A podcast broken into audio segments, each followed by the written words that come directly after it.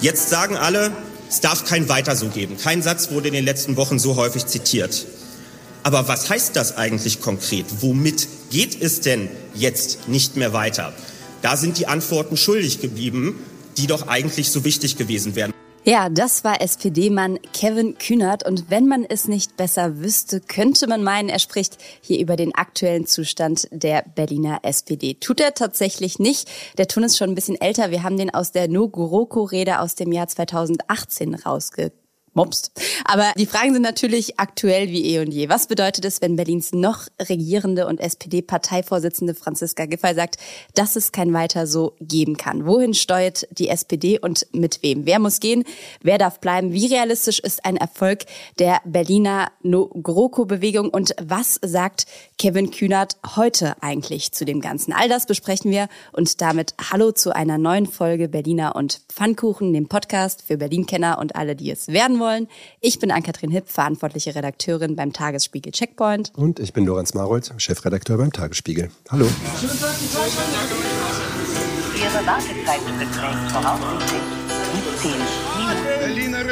Berliner und Pfannkuchen. Der Podcast vom Tagesspiegel Checkpoint. Ja, Koalition, Opposition oder Revolution, das waren Lorenz Anfang der Woche deine Worte, mit denen du beschrieben hast, wie die Berliner SPD noch zu retten ist. Jo, ist ja eigentlich ganz klar. Die erste Option, also Koalition, das ist das, worauf es im Moment hinausläuft. Franziska Giffey hat sich damit ja erstmal durchgesetzt im Landesvorstand und sie verhandeln jetzt mit der CDU und da sind sie dann der kleinere Teil der Regierung, wenn es denn klappt. Damit hätte Berlin ein schwarz-rotes Bündnis. Option zwei, das ist das, was die Users wollen, was Kevin Kühnert wahrscheinlich auch unterstützt. Dazu kommen wir ja gleich nochmal. Also die Bewegung, die das ablehnt, also die nicht mit der CDU in den Senat als kleiner Partner wollen. Und die dritte Option ist eben Revolution. Und das bedeutet ganz klar, Giffey und Saleh weg und dafür jemand anders hin und dann eben doch weitermachen mit Rot-Grün-Rot. Denn das geht ja immer noch. Ja, wenn man an linke Revolutionäre denkt, dann fallen einem so Che Guevara ein, Rosa Luxemburg und Kevin Kühnert. Wir haben ihn eben schon gehört, auch so ein kleiner Revoluzer oder zumindest war er das mal. Und eigentlich ein erfolgreicher, obwohl ja damals seine Bewegung gescheitert ist, aber er hat ja weitergemacht und das ist ja ganz interessant. Damals hat sich die SPD ja entschieden, trotzdem weiter mit der CDU zu regieren. Für alle, die sich nicht mehr erinnern, ist ja schon lang, lang her. Damals war der Schulzzug unterwegs, sollte ganz Deutschland auf eine neue Schiene bringen. Der wurde dann mit der Wahl gestoppt. Schlechtestes Wahlergebnis der SPD seit Nachkriegszeit. Dann wollte man eigentlich sich in der Opposition erneuern. Jamaika-Bündnis war geplant. FDP hat das Ganze platzen lassen. Dann eben doch GroKo Mitgliederabstimmung und jetzt kommst du wieder mit Kevin Kühnert. Also er hat verloren, ne? Also es gab dann diese GroKo und dann hat er doch gewonnen. Und das ist natürlich auch das, was, glaube ich, viele Befürworter dieser großen Koalition, groß ist sie ja gar nicht, nennen wir sie einfach nur noch schwarz-rot, weil ist eigentlich eine kleine, eine Klein kleine, kleine, große Koalition, was die daran reizt, weil im Bund hat sich das dann ja herausgestellt, dass plötzlich die SPD stärker wurde als die CDU und jetzt eben auch den Bundeskanzler stellt. Das ist natürlich verführerisch. Ja, und dieser Sieg, von dem du sprichst, trotz Niederlage, bestand ja auch so ein bisschen darin, dass Kevin Kühnert es damals gelungen ist, dieser Partei irgendwie nochmal so richtig Leben einzuhauchen. Also wir erinnern uns, es gab wahnsinnig viele Parteieintritte. Es wurde überall, sowohl in Talkshows als auch in den kleinen Kreisverbänden debattiert und diskutiert. Und wahrscheinlich wäre die Geschichte, so wie sie jetzt geschrieben wurde, nicht so geschrieben worden, wenn es damals eben Kevin Kühnert und diese ganze Nogoroku-Geschichte nicht gegeben hätte. Wobei man jetzt aber sagen muss, dass in Berlin die Geschichtsschreibung schon noch ein bisschen anders aussieht, weil wir hatten damals eben, wie gesagt, GroKo versus Opposition und du hast es vorhin erwähnt, jetzt gibt es eben diese dritte Option, nämlich wir bleiben einfach in der Regierung Rot-Grün-Rot in Klammern, dann sehr, sehr wahrscheinlich ohne eine regierende und ohne eine Spitzenkandidatin Franziska Giffey, weil die das glaubwürdig nicht mehr vertreten können wird, sollten die Koalitionsverhandlungen mit der CDU scheitern, beziehungsweise sollte die No-GroKo-Bewegung erfolgreich sein und gegen eine Koalition zwischen CDU und SPD stimmen. Und es gibt natürlich tatsächlich auch Gerüchte, dass immer noch jemand tatsächlich putscht und wenn die Verhandlungen nicht gut laufen, dann doch nicht wie Kai aus der Kiste, sondern wie Kevin aus der Kiste vielleicht kommt. Wobei man sich schwer vorstellen kann, dass Kevin Kühnert dann als regierender Bürgermeister gesetzt wird. Und das ist das größte Problem der Revolutionäre. Es gibt eigentlich im Moment nicht diese Figur in der SPD, die Giffey als regierende Bürgermeisterin, als regierenden Bürgermeister ersetzen könnte. Wobei man sich vorstellen kann, dass Kevin Kühnert, wenn wir jetzt über diese Revolution sprechen, im Hintergrund die ein oder anderen Fäden mit in der Hand hat. Das halte ich nicht für komplett unrealistisch. Also er ist sicher jetzt nicht so besonders grün mit Giffey und Saleh. Er ist ganz klar einer der Linkeren im Landesverband, ist ja auch in der Partei super gut vernetzt. Also er kommt ja aus Tempelhof Schöneberg. An der Stelle vielleicht ein kurzer Verweis auf unsere Bezirksnewsletter. Da schreibt Sieggret Kneist jede Woche, was in Tempelhof Schöneberg los ist, was da vielleicht dann auch mit Kevin Kühnert los ist.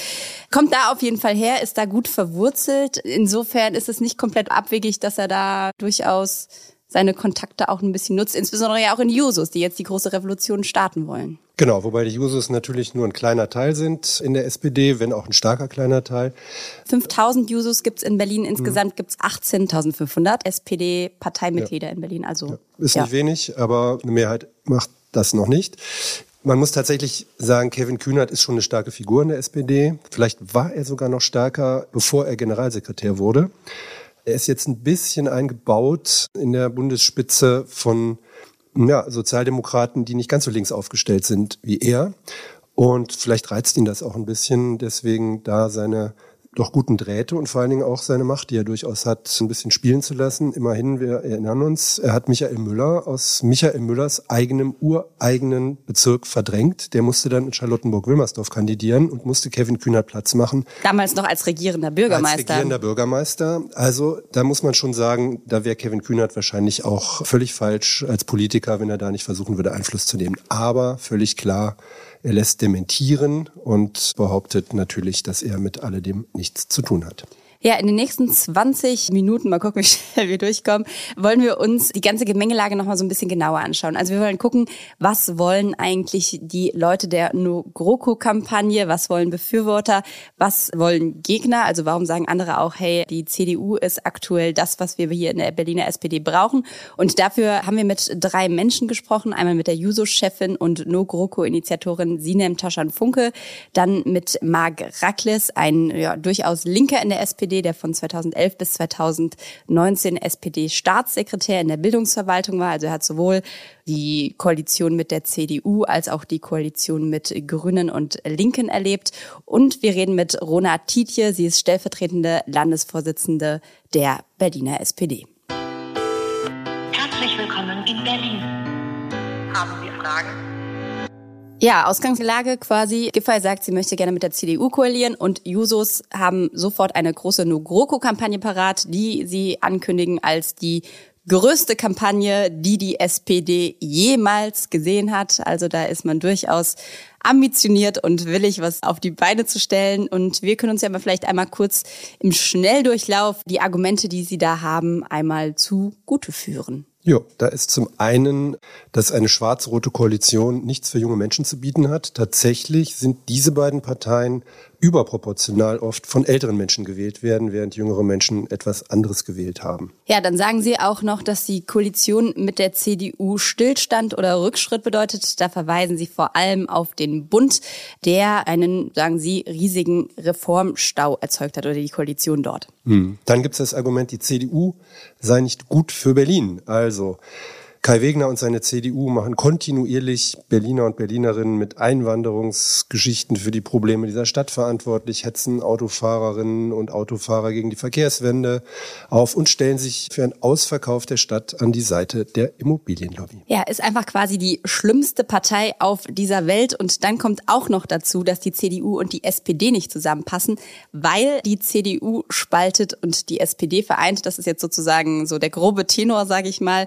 Wir gehen auf die die Argumente alle später nochmal ein, aber wir erinnern vielleicht schon mal an das schöne Plakat, das die SPD im Wahlkampf gezückt hat, wo sie groß sich selbst den Zusammenhalt und die Spaltung der CDU zugeordnet hat. Also da war Kai Wegner, ich sag mal, mit einem nicht so schönen Gesichtsausdruck und die freudig, glücklich lächelnde, vereinende Franziska Giffey. Gut, aber dazu vielleicht nochmal mehr. Ja, später. aber kleines Detail zu diesem Plakat, das ja auch durchaus bei der CDU nochmal für ordentlich Ärger gesorgt hat, das kam aus der Bundespartei. Und damit von Kevin Kühnert. Also Da war schon ein bisschen was angelegt. SPD verliert ihre Zukunftsfähigkeit in dieser Koalition, auch ein Argument. Also das ist tatsächlich so ein bisschen die Argumentation, dass man sagt, es gibt ja jetzt schon eine progressive Alternative, ein, ein progressives Bündnis, das man zusammenstellen kann, nämlich das Bündnis aus Rot, Grün, Rot. Und wenn man sich jetzt dagegen und für die CDU entscheidet, warum sollte man künftig noch glaubhaft vermitteln, dass es doch noch mal irgendwann dieses linke Bündnis sozusagen geben kann unter einer Führung von der SPD? Wobei progressive Koalition eigentlich genauso ein Unsinn ist wie große Koalition, oder? Es ist alles eine Auslegungssache, sagen wir mal. Ja, dann gibt's noch den Punkt, dass Kai Wegner keine Regierungserfahrung hat. Also der Vorwurf, dass er vielleicht mit Mühe und Not eine Kita leiten könnte, aber mit Sicherheit nicht so ein Bundesland wie Berlin, weil er da eben keine Erfahrung hat. Aber ehrlich gesagt, auch andere, die noch nicht so viel geleitet haben, sind in der Politik was geworden und haben es geschafft. Andere Vorwürfe gegen Kai Wegener gibt's auch noch. Da wurde der Vorwurf erhoben, er habe Verbindungen zu rechten Querdenkergruppen. Ja, da müssen wir vielleicht einmal kurz das jetzt an der Stelle schon anordnen, weil das schon ein relativ krasser Vorwurf ist. Wenn man sich das aber anguckt, dann ist da tatsächlich oder steckt da gar nicht so wahnsinnig viel dahinter. Also es gab Anfang März, wurde letztlich öffentlich gemacht, dass Kai Wegner Mitglied in so einer rechten Facebook-Gruppe war, wo es relativ viele Hetze, äh, Fake News gibt, also auch sowas wie Impfen macht frei. Da gibt's Vergleiche mit der Verfolgung der Juden im Dritten Reich, mit den Corona-Maßnahmen und sowas. Also alles so sehr abstrus und sehr, ja, Querdenker-Rechtsmilieu. Und Wegner war bis 2021 eben Administrator dieser Gruppe. Man muss aber dazu sagen, er war das mit 18 weiteren Menschen, unter anderem auch mit dem SPD-Vorsitzenden Raed Saleh. Wegner selbst hat sich von dieser Gruppe distanziert und hat gesagt, er war da nie aktiv. Das heißt, es lässt sich vermuten oder es könnte möglich sein, dass quasi irgendjemand diese Leute auch einfach als Administratoren ernannt hat und die da tatsächlich mit dieser Gruppe auch einfach nichts zu tun hat. Also man kann ihm jetzt nicht nachweisen, dass er da ständig große Hasskampagnen gepostet hätte. Insofern ist es so ein bisschen. Hm. Genau, es gibt keinerlei Beleg dafür. Auch Grüne waren in dieser Gruppe drin. Also das scheint ehrlich gesagt nichts zu sein, womit wir uns länger beschäftigen müssen oder irgendjemand sonst sich länger beschäftigen sollte. Insgesamt, ich weiß nicht, was ist so dein Eindruck, Lorenz? Ich meine auch dieses, wir werden ja gleich auch noch die Leute hören, aber gerade so dieses CDU passt nicht zu Berlin, die CDU spaltet und wir ein, das ist, ist ja schon auch alles sehr plakative Parolen. Ist das nur die aufmüpfige Jugend, die da irgendwie randaliert oder ist das eine ernstzunehmende Bewegung? Hm, naja, das ist eine ernstzunehmende Meinung, weil damit Stimmung gemacht wird. Aber wenn man sich die Wahlergebnisse nochmal anschaut, ihr kennt alle die Karten, außen schwarz, innen grün. Also da kann man natürlich sagen, einerseits ist die Stadt gespalten, andererseits hat sie sich ziemlich deutlich aufgestellt, nämlich schwarz-grün und die SPD spielt eigentlich im Grunde genommen sowieso keine Rolle. Jedenfalls bei den Verteilungen in den Wahlkreisen. Aber dass die CDU nicht zu Berlin passen würde, das kann man nun wirklich nicht sagen. Also sie hat immerhin diese 28 Prozent der Stimmen bekommen. Es gibt auch unter Sozialdemokraten traditionell sehr viele Menschen, die der CDU auch sehr nahe stehen und wir dürfen nicht ganz vergessen, dass in früheren Zeiten die Berliner CDU durchaus auch sozial aufgestellt war. Das heißt, also die passt schon auch zu Berlin, so wie viele andere eben auch. Wir können jetzt einfach mal in unsere Gespräche einsteigen. Wir starten mit der JUSO-Vorsitzenden Sinem Taschan Funke und wir haben ja alle unsere Gesprächspartner zum Einstieg mal gefragt und so auch Sie, was es eigentlich bedeutet mit diesem kein weiter so. Welche Konsequenzen muss die SPD daraus ziehen? Hören wir mal rein. Für mich hat der am Wahltag bedeutet, dass Rot-Grün-Rot nicht weiter gegeneinander regieren kann in einem Regierungsbündnis, sondern dass wenn dieses Bündnis weitergeht, das Wege finden muss, wie man sich auf eine gemeinsame Mission, eine gemeinsame Erzählung und auf diesen, auf die guten gemeinsamen Verabredungen so besinnen kann, dass man sich gegenseitig was gönnt, gegenseitig Stärke gönnt und besser zusammen regiert. Und das darüber hinaus auch mit neuem Personal verbindet das wäre für mich ein Neuanfang gewesen. Ich glaube, Neuanfang muss nicht immer bedeuten, Farben zu wechseln, sondern sich vorzunehmen, Dinge anders zu machen. Ja, interessant ist, dass Taschan Funke selbst auch sagt, dass viele der Berliner Jusos, die jetzt aktiv sind, ursprünglich durch Kevin Kühnerts No GroKo-Kampagne auf Bundesebene 2018 politisiert wurden. Ihr Herz also für den ja, Kampf gegen das Konservative letztlich so ein bisschen schlägt. Deswegen also die eigene No GroKo-Kampagne. Es gilt auch, und viele haben sich daran erinnert, der Spruch von Franz Müntefering, Opposition ist Mist. Und wenn sich diejenigen, die da abstimmen, also die Mitglieder, umschauen, werden Sie auch feststellen, dass es Bundesländer gibt, in denen die SPD sich dafür entschieden hat, in die Opposition zu gehen und jetzt komplett marginalisiert ist. Also ein Königsweg scheint es offensichtlich auch nicht zu sein. Du hattest ja eben schon angesprochen, dass sie indirekt gegen das Spitzenpersonal ist. Ich glaube, das ist ja sozusagen auch eine der entscheidenden Debatten, die in dieser ganzen No-GroKo-Frage mitspielt. Machen wir mit Franziska Giffey weiter oder machen wir das nicht? Und Marc Rackles hat da eine sehr, sehr eindeutige Meinung. Er ist ehemaliger Staatssekretär in der letzten GroKo gewesen, 2011 bis 2016, war dann eben danach auch noch unter Rot-Rot-Grün mit Staatssekretär, hat sich 2020 aus der Parteipolitik verabschiedet, weil er, ähm, wie er selbst sagt, in der SPD quasi eine Krise sah und eine Pause wollte. Und jetzt sagt er, die GroKo hat ihn sozusagen so ein bisschen aus der Versenkung gelockt. Ist interessant, dass er bei der ersten Krise sich verabschiedet hat und bei der nächsten Krise quasi wieder dabei ist. Aber er sagt, wenn es keinen Weiter so geben soll, dann müsste das eigentlich so aussehen. Wenn man es ernst meint, es darf kein Weiter so geben, würde ich auch an Personen denken. Und wenn ich selbst in der Situation wäre, würde ich mich selbst hinterfragen und fragen, habe ich meine Rolle erbracht? Hat das was mit mir zu tun, diese drastischen Niederlagen? Kann es ein Weiter so geben? Franziska Giffey hat es offensichtlich nicht persönlich gemeint und äh, bezieht es überhaupt nicht auf Personen, zumindest nicht im näheren Umfeld äh, und bezieht es eher auf die ähm, bisherige Koalition. Das muss man aber nicht akzeptieren. Ja, das war Marc Rackles. Der war 2016 im Landesvorstand Teil der Wahlanalyse, als Raed Saleh Michael Müller zum Rücktritt aufgefordert hat, wegen des damals auch schon historisch schlechten Ergebnisses. Also das war das dritte historisch schlechteste Ergebnis. Jetzt zweimal wiederholt unter Giffey und mit Saleh und es ist alles immer noch schlechter geworden und es gab eben jetzt keine neue Analyse, woran es gelegen hat.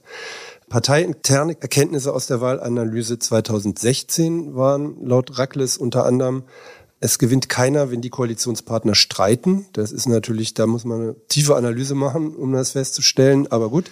Ja, und ich glaube, man kann sagen, dass trotz dieser bahnbrechenden Erkenntnis vor sieben Jahren die SPD es durchaus weiterhin geschafft hat, nicht nur mit den Koalitionspartnern zu streiten, sondern durchaus sogar auch mit sich selbst sehr intensiv. Diese Erkenntnis aus 2016 hätte man vielleicht 2021 wieder anwenden können, indem man nicht ständig, auch aus der Senatskanzlei heraus, die eigene Politik konterkariert.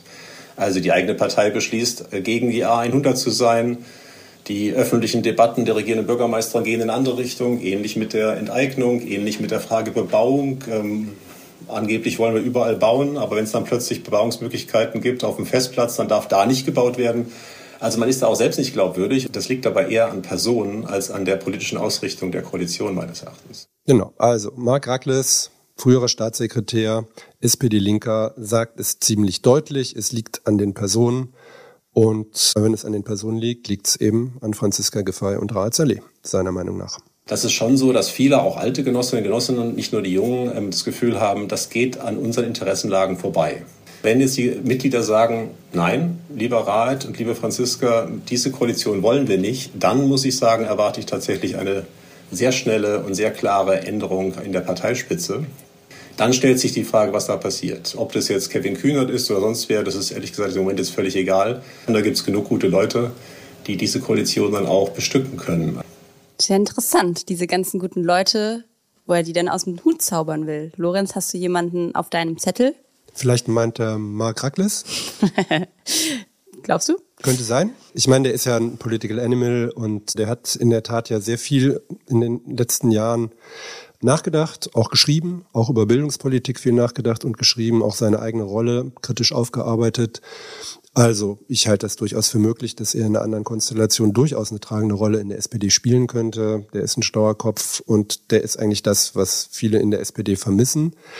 Man darf aber auch nicht ganz vergessen, Franziska Giffey und Raad Saleh sind bei ihrer ersten Wahl zu Vorsitzenden gefeiert worden. Sie galten als die Erlöser und zwar auch deswegen, weil die Linken in der Partei gedacht haben, die kriegen die contained. Und Franziska Giffey und Ratseli werden schon machen, was man ihnen vorschreibt. Und genau das haben sie eben nicht getan. Das heißt, das ist natürlich eine Bruchstelle mit Ansage gewesen. Genau diese Frage, sind Franziska Giffey eigentlich die gefeierten Helden, die jetzt irgendwie abgestürzt werden und zu Unrecht kritisiert werden oder sind es diejenigen, die die SPD in die Misere getrieben haben? Das ist natürlich auch was, was im Zweifel hinter den Kulissen im Landesvorstand diskutiert wird. Äh, offiziell sagt die stellvertretende Landesvorsitzende Rona Tietje dazu aber ganz klar, das Problem sind nicht die Personen. Also ich sage mal so, wenn man sich jetzt irgendwie meint, an Franziska Giffey abarbeiten zu müssen, dass darum geht es ja konkret, irgendwie denjenigen, die das so sehen. Ähm, wir hatten auch vor Franziska Giffey eine rot-rot-grüne Koalition. Und wir haben sie geholt als Kandidatin, sag ich mal, da standen wir bei 13, 14 Prozent in den Umfragen. Das muss man sich, glaube ich, mal vergegenwärtigen. Ich glaube, das Ergebnis wäre deutlich schlechter ausgefallen, wenn wir nicht so eine profilierte und auch bekannte Kandidatin haben. Ich glaube, das Problem ist ein ganz anderes, nämlich dass das, was ähm, die Menschen erwartet haben, die uns gewählt äh, haben, äh, dass das halt in dieser Koalition schwer umsetzbar war. Und ich glaube nicht, dass das mit Personen zu tun hat. Ich glaube, gerade von Seiten der Grünen hat das schon damit zu tun, dass es sehr schwer ist, wenn zwei Parteien ähm, zusammenarbeiten, wo die eine die andere eigentlich ablösen will als äh, dominierende Mitte-Links-Kraft, sag ich mal. Und das ist, ähm, glaube ich, das, das grundlegende Problem.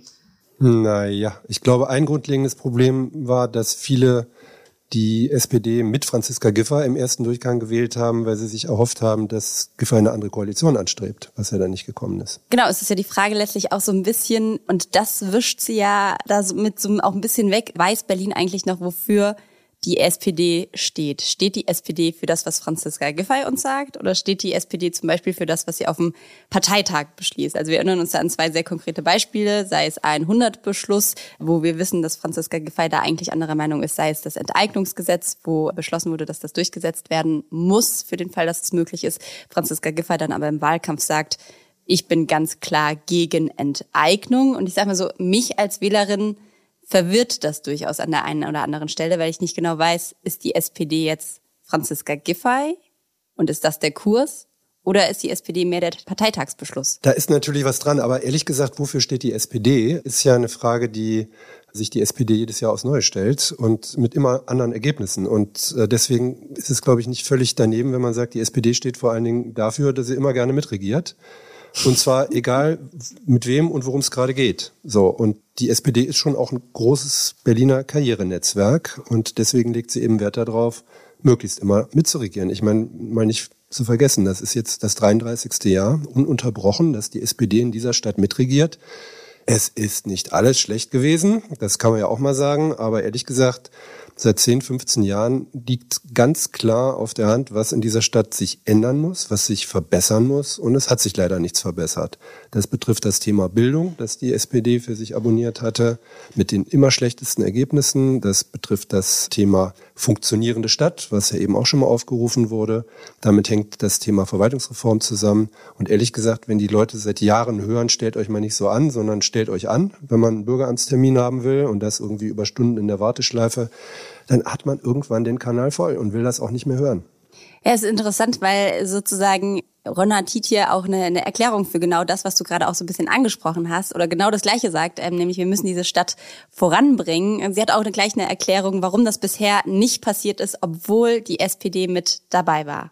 Kein weiter so bedeutet für mich, dass wir bei den zentralen Problemen in dieser Stadt schneller zu Lösungen kommen müssen. Das betrifft zum Beispiel Themen wie den sozialen Wohnungsbau, aber auch das Thema Mobilität und genauso das Thema Verwaltungsmodernisierung. Und da kann es auch eine Chance sein, in einer anderen Konstellation zu beweisen, dass es nicht an der SPD lag, dass wir dort noch nicht so weit gekommen sind in den letzten Jahren, wie wir sein könnten. Ja, und jetzt ist ja die große Frage. Wir hatten schon die Konstellation Schwarz-Rot, wir hatten schon die Konstellation Rot-Grün-Rot. Was ist denn jetzt eigentlich die Konstellation, die endlich dazu führt, dass die SPD ihre Sachen, die sie eigentlich umsetzen will, umsetzen kann? Weil ja, scheinbar liegt es nicht an der SPD, es liegt einfach es liegt immer an den anderen. Ja, wir hatten ja auch schon Rot, Rot-Grün, ne? also in allen möglichen Konstellationen. In den letzten Jahren, seit 2001, gibt es aber eine Kontinuität und das ist die, dass die SPD immer den regierenden und die regierende Bürgermeisterin gestellt haben. Das heißt, die haben immer die Mehrheit gehabt und waren die stärkste Partei. Und vielleicht ist die Änderung ja tatsächlich jetzt endlich möglich, wenn die SPD nicht mehr das also, Rote Rathaus innehat. Und äh, deswegen wollen vielleicht so viele Sozialdemokraten unbedingt mit der CDU als Juniorpartner weitermachen. Das heißt, die Argumentation ist dann quasi, die SPD kann endlich ihre Inhalte umsetzen, wenn sie einfach zweite Kraft sind in der Koalition. Genau. Weil wenn die Grünen alles torpediert haben als erst dritte und dann zweite Kraft, dann denkt sich die SPD vielleicht, dann machen wir doch auch mal zweite Kraft. Es liegt natürlich auch ein bisschen daran, dass in Berlin, also die regierende Bürgermeisterin, der regierende Bürgermeister hat nicht wirklich eine Richtlinienkompetenz. Das heißt, die Senatsverwaltung und die Senatorinnen und Senatoren dürfen dann eben in ihrem Bereich eigentlich tun und lassen, was sie wollen. Dazu kommt noch die Schwierigkeit in einer Dreierkoalition, hat tatsächlich die stärkste Kraft meistens nur eine einfache Mehrheit. Das heißt, wenn sich die beiden anderen zusammentun, und darin liegt, glaube ich, eher das Problem, also in diesem Fall Grüne und Linke sich sehr oft einiger waren, dass die SPD tatsächlich schon der kleinere Partner in dieser bisherigen Koalition war. Wenn wir uns jetzt nochmal sozusagen rückblickend die SPD-Optionen angucken und auch so ein bisschen die Frage der Frage nachgehen, wie ist die SPD da gelandet, wo sie heute gelandet ist. Also gerade auch jetzt, ich meine, Rot-Grün-Rot und Rot-Rot-Grün haben wir alle noch so ein bisschen im Kopf. Was war denn gerade mit CDU und SPD die großen Knackpunkte, beziehungsweise wenn man sich anguckt, sind da die Dinge besser gelaufen als jetzt in den letzten fünf, sechs Jahren? Unter der Regierung Wowereit mit Frank Henkel mhm. sind sehr wenig Sachen besser gelaufen als vorher und nachher, muss man leider so sagen. Diese Koalition war in der Tat journalistisches Gold, worüber man sich aber gar nicht freuen durfte, weil es ist wirklich so wahnsinnig viel schiefgegangen in dieser Zeit. Wir erinnern uns zum Beispiel an das Durcheinander, was in der ersten Flüchtlingskrise der Fall war. Also das war wirklich so schlecht gemanagt.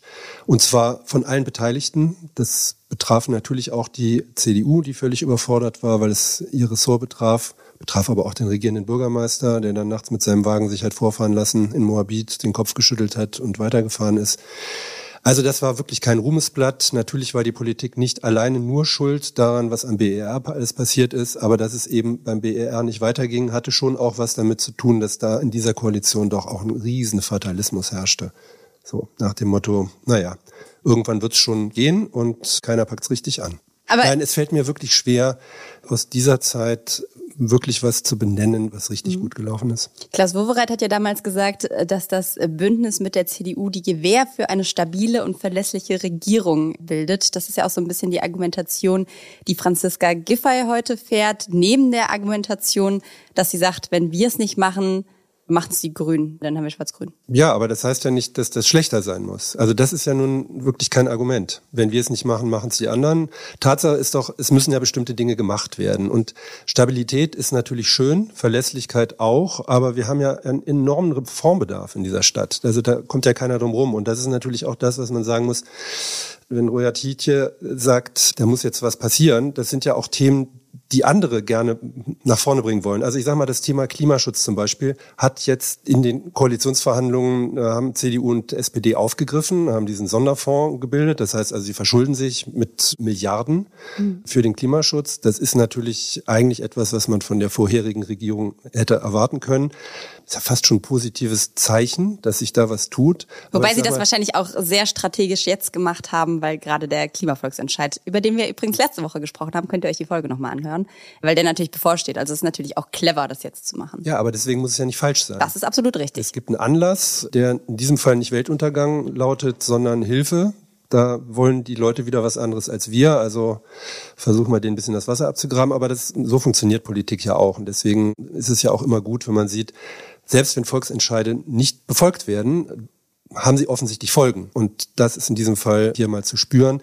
Aber ich sage mal so, das ganze Thema Verkehrswende ne, ist natürlich eins, da kann man nicht mit Verlässlichkeit und Stabilität argumentieren. Das ist eine Notwendigkeit. Und das ist auch in allen europäischen Metropolen jedenfalls erkannt.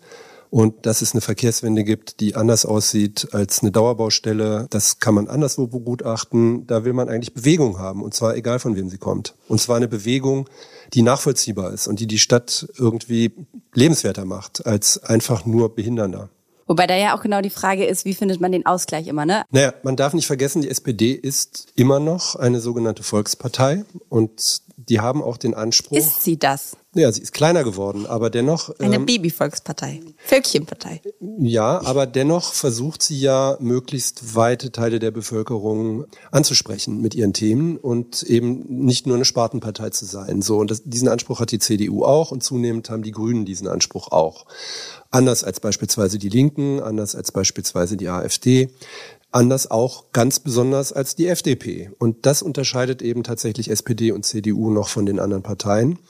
Und da erinnere ich nochmal an unseren Podcast, bei dem wir den Verhandlungsexperten befragt hatten, was denn da eigentlich klug ist. Und der hat uns ja da ziemlich überzeugend dargelegt, dass es eben großen Unterschied macht, ob man immer nur Kompromisse schließt oder ob man Deals vereinbart. Das heißt also, dass man beide Seiten auch innerhalb einer Partei etwas gibt, wo sie sagen können, die Seiten jeweils, da waren wir erfolgreich. Und zwar nicht irgendwie zu 50 Prozent, sondern da waren wir zu 100 Prozent erfolgreich. Und deswegen mussten wir eben in Kauf nehmen, dass die andere Seite bei einem anderen Thema erfolgreich war. Das ist eine Aufgabe, die muss man auch innerhalb einer Partei lösen können. Ja, am Ende wird's ja jetzt auch lässliche Frage Koalition, Opposition oder Revolution. Wir können da jetzt schon äh, quasi vorab diskutieren, aber Ende wird sich so ein bisschen auch natürlich an den Inhalten und an dem, was im Koalitionsvertrag drinne steht. Wobei ich glaube kaum, dass vor der Abstimmung, der Urabstimmung der SPD-Mitglieder, die SPD-Mitglieder sich alle diesen Koalitionsvertrag werden durchlesen können oder wollen, sondern das ist auch eine Gefühlsfrage letztlich für viele, denke ich. Und das wird sich nicht an einzelnen Fragen unbedingt entscheiden, so wie sich das im Wahlkampf ja auch nicht an einzelnen Fragen wirklich entschieden hat, wenn auch der ein oder andere wegen, ich sag mal, 400 Metern Friedrichstraße vielleicht kurz vor Schluss doch noch das Pendel in die eine oder andere Richtung hat ausschlagen lassen. In diesem Fall denke ich, die Zeit ist sehr knapp für diesen Koalitionsvertrag. Also es ist erstaunlich schnell, wie die durch wollen. Am, am 3. April wollen Sie ihn ja vorstellen. Ja. ja. Wenn man sich dann anschaut, wie umfangreich die Themen für diese Arbeitsgruppen sind, wie viele Einzelthemen alleine bei dem Bereich Bauen draufstehen und Stadtentwicklung, da kann man sich gar nicht vorstellen, dass das alles jetzt schon durchdiskutiert und beschlossen wird. Das heißt, wir werden wahrscheinlich drei Jahre vor uns haben, die für beide Parteien bedeuten, dass sie ständig aufs Neue auch interpretieren, was sie denn da eigentlich vereinbart haben. Das wird keine leichte Zeit für die beiden. Das heißt, wenn ich das richtig interpretiere, du gehst davon aus, dass es keine Revolution geben wird und dass die Parteien am Ende Berlin regieren. Ja, die Sozialdemokraten sind keine Revolutionspartei, waren es auch nie. Die sind eigentlich immer stabilisierender Faktor gewesen. Das heißt, das ist auch immer ein Argument gewesen. Also das ist immer ein Argument gewesen, mitzuregieren, auch als kleinere Partei mitzuregieren. Ich erwarte das nicht, dass die Basis gegen das, was da verhandelt wird, weil da werden keine Aufreger drin sein, für die SPD abstimmen wird. Und kommt dann irgendwann noch die Zeit von Kevin Kühnert? Ja, der ist ja noch jung, der ist leidenschaftlich, der schafft es, Leute zu begeistern. Ich glaube, der muss nur ein bisschen abwarten. Warteschlange an Position 61. Ihre Wartezeit beträgt voraussichtlich 17 Minuten. In diesem Sinne warten wir einfach noch ein bisschen ab. Es bleibt auf jeden Fall spannend. Wir werden euch auf tagesspiegel.de und in unserem Newsletter Checkpoint, den ihr abonnieren könnt unter checkpoint.tagesspiegel.de auf dem Laufenden halten. Und ansonsten freuen wir uns, wenn ihr den Podcast wie immer einem Menschen weiterempfehlt. Zweien gerne auch. Oder vielleicht auch drei, wenn ihr wollt. Aber einer ist auf jeden Fall ein guter Anfang. Und lasst uns doch gerne ein Like oder eine Bewertung da beim Player eures Vertrauens. Wir sagen Tschüss. Bis zur nächsten Woche. Die Redaktion hatten Johanna Voss und Jessica Gummersbach, Produktion Henny Koch, der Apparat, Musik Anke Mürre. Bis dahin. Bye bye.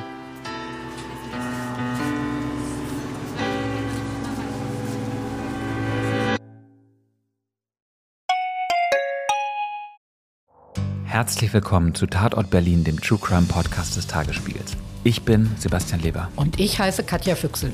Es geht um Körperverletzung, um Entführung, aber auch um Mord und Totschlag. 77 Jahre lang hat sich ein Justizbediensteter aus Berlin nie was zu Schulden kommen lassen, bis er nach fast 40 Jahren glücklicher Ehe seiner 78 Jahre alten Frau ein Kissen aufs Gesicht drückt und sie tötet. Wir werden heute die Frage klären, was es für Folgen hat, wenn man einen Polizeibeamten in aller Öffentlichkeit bedroht mit Sätzen wie Ich schwöre, ich fick dein Leben. Es geht um den Prozess gegen den sogenannten Clanchef Arafat Abu Chaka und drei seiner Brüder. Unsere nächste Folge, da ist alles ganz anders, als es zunächst scheint. Hört rein bei Tatort Berlin, dem True Crime Podcast des Tagesspiegels. Abonniert Tatort Berlin jetzt, um keine Folge zu verpassen.